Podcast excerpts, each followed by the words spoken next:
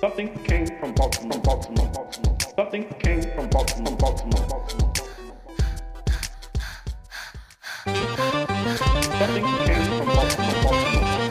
Something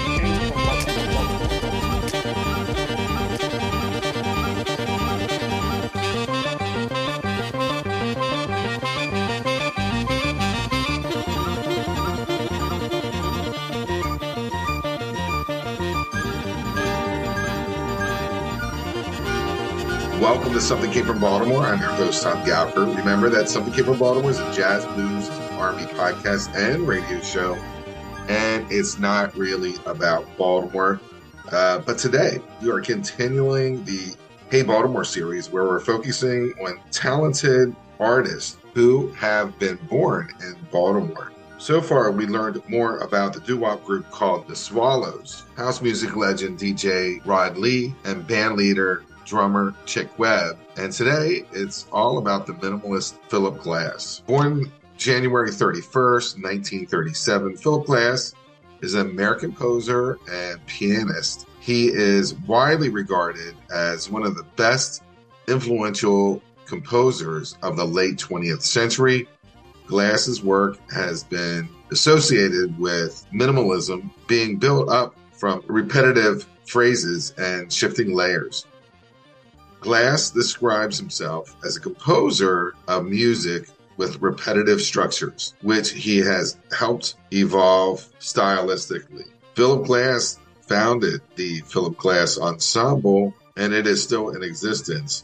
He has written 15 operas, numerous chamber operas, and musical theater, theater works, 14 symphonies, and nine string quartets with various other chamber music and many film scores.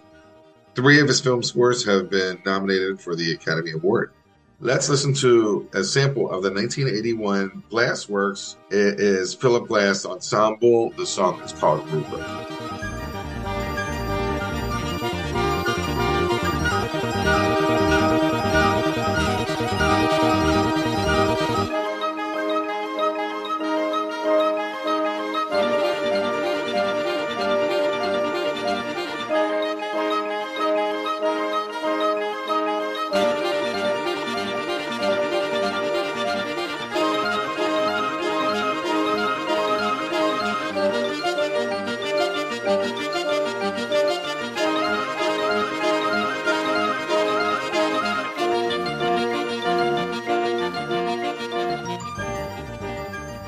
Welcome to the Hey Baltimore series. We continue with Philip Glass. We sent out an email and various contacts to see if we can get a hold of Philip Glass. Unfortunately, uh, his people did not contact us back.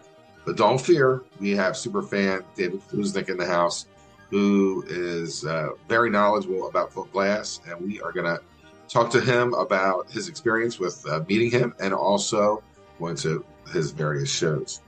Welcome, David Klucznik, to Something Came from Baltimore. Thank you for having me, Tom. I got a super fan, David Klucznik, who was a childhood friend of mine. I personally was aware of him pretty early. I got a Einstein on the Beach box set that on vinyl that I got from the public library, the bookmobile. And I listened to it because I started to get into Laurie Anderson. And I Uh-huh. felt there was a connection there. And I just watched the uh, the video of the opera on YouTube. It's on right now, and it actually holds up very well. It's pretty very cool, very state of the art, and uh, way ahead of its time. That's what, uh, in my opinion, brought him to the forefront. And now let's listen to a sample of the 1976 Einstein on the Beach. It's Act Two, Scene Two, Night Train.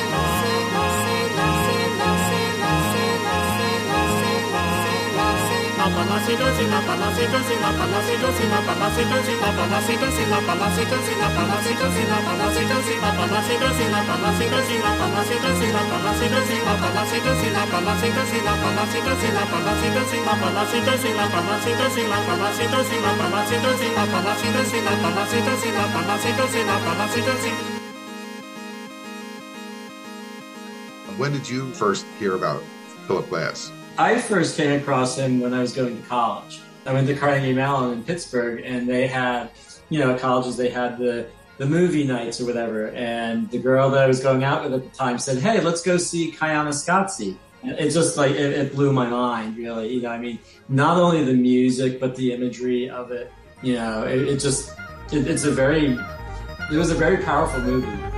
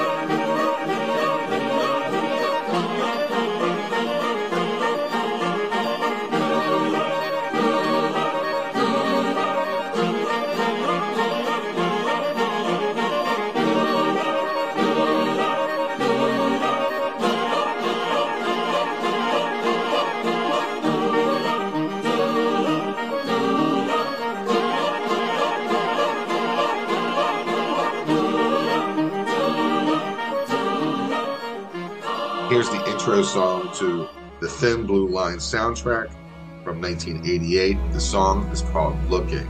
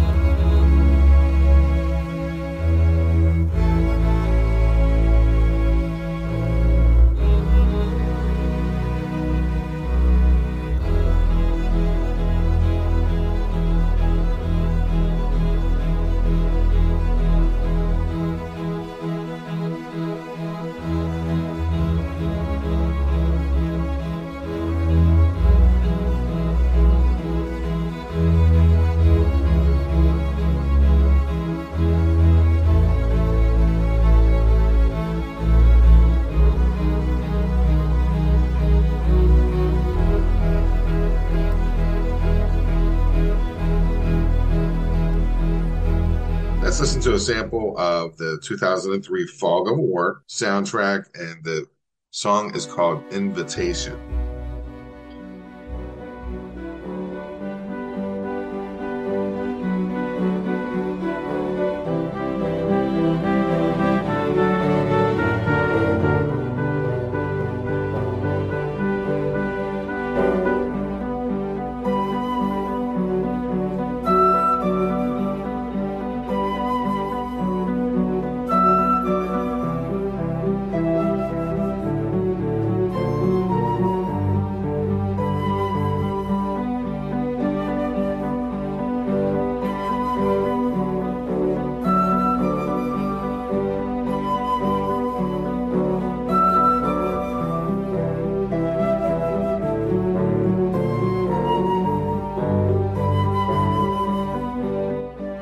Seen that?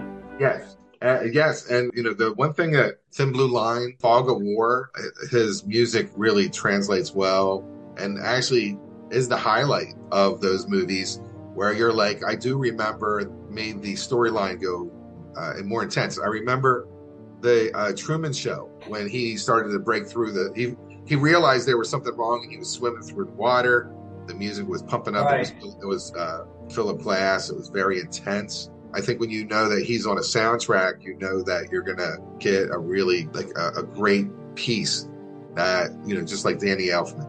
Let's listen to the a sample of the 1998 "Raising the Bar." It is a song from the Truman Show soundtrack.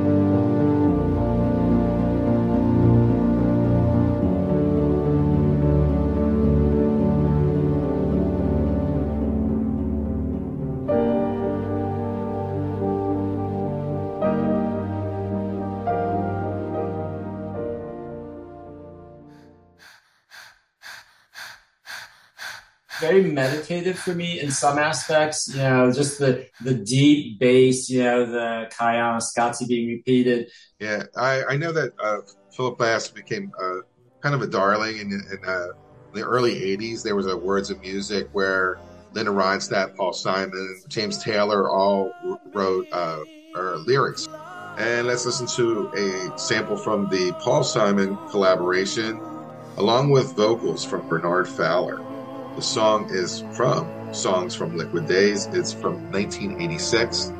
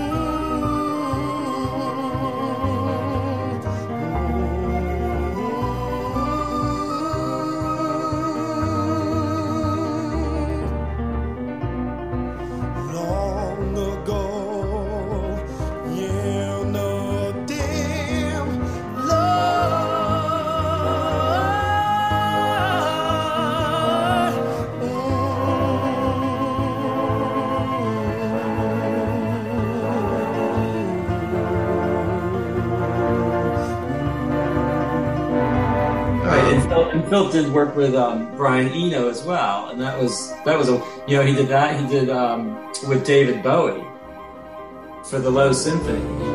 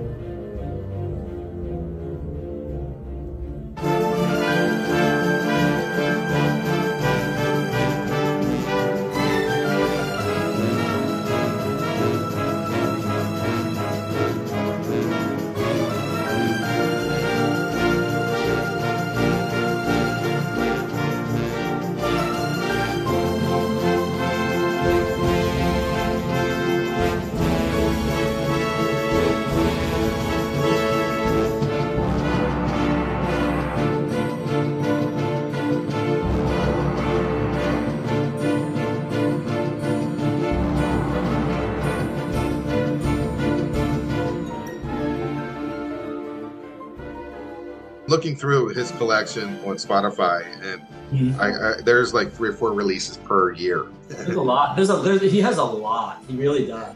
Is there anything that you say, okay, this is the definitive album that if I would say go ahead and take a listen to it?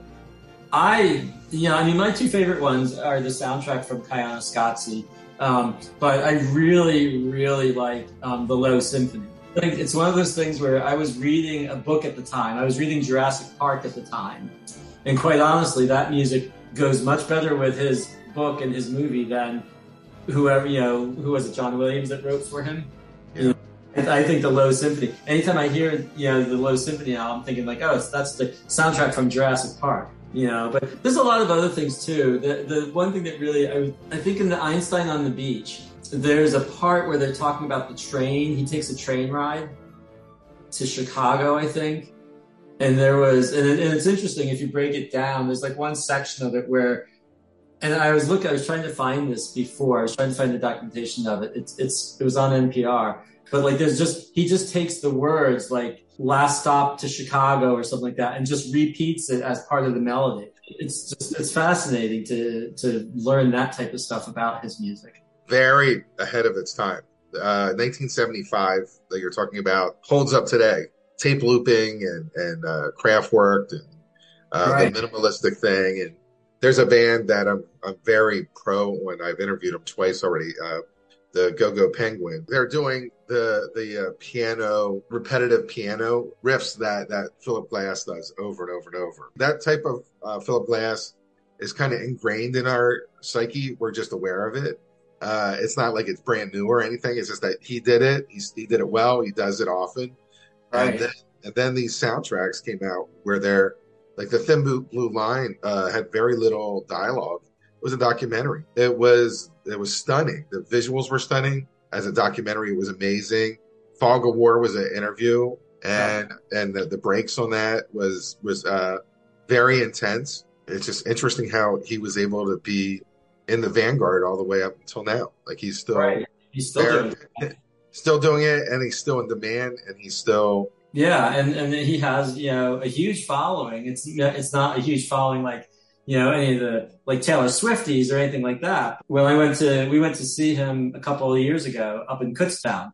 He has a connection to um, the the art center there, and I think the guy that's directing the art center. So he comes and he does fundraisers for them periodically because it was just you know he's somebody that I've idolized for so long, and to be able to see him like in person. It's much different than seeing a video of somebody or anything like that.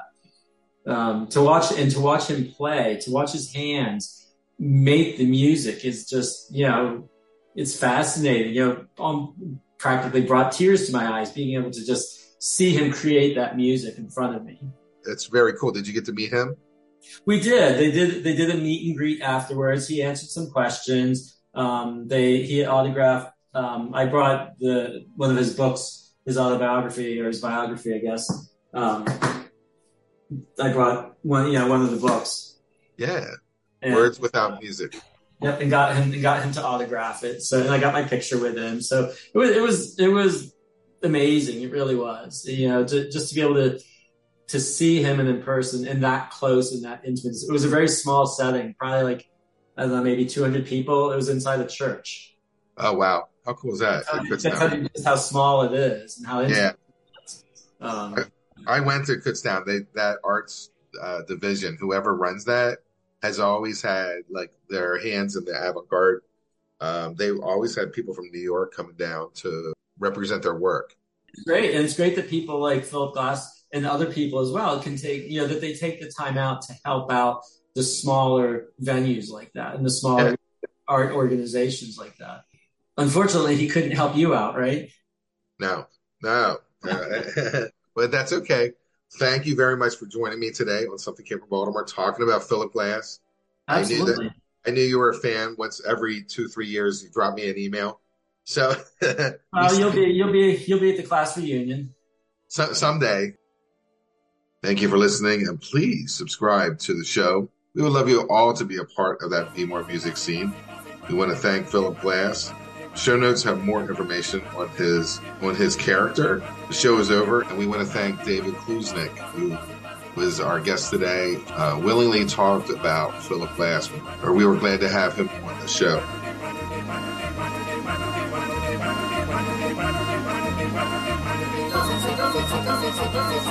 Something came from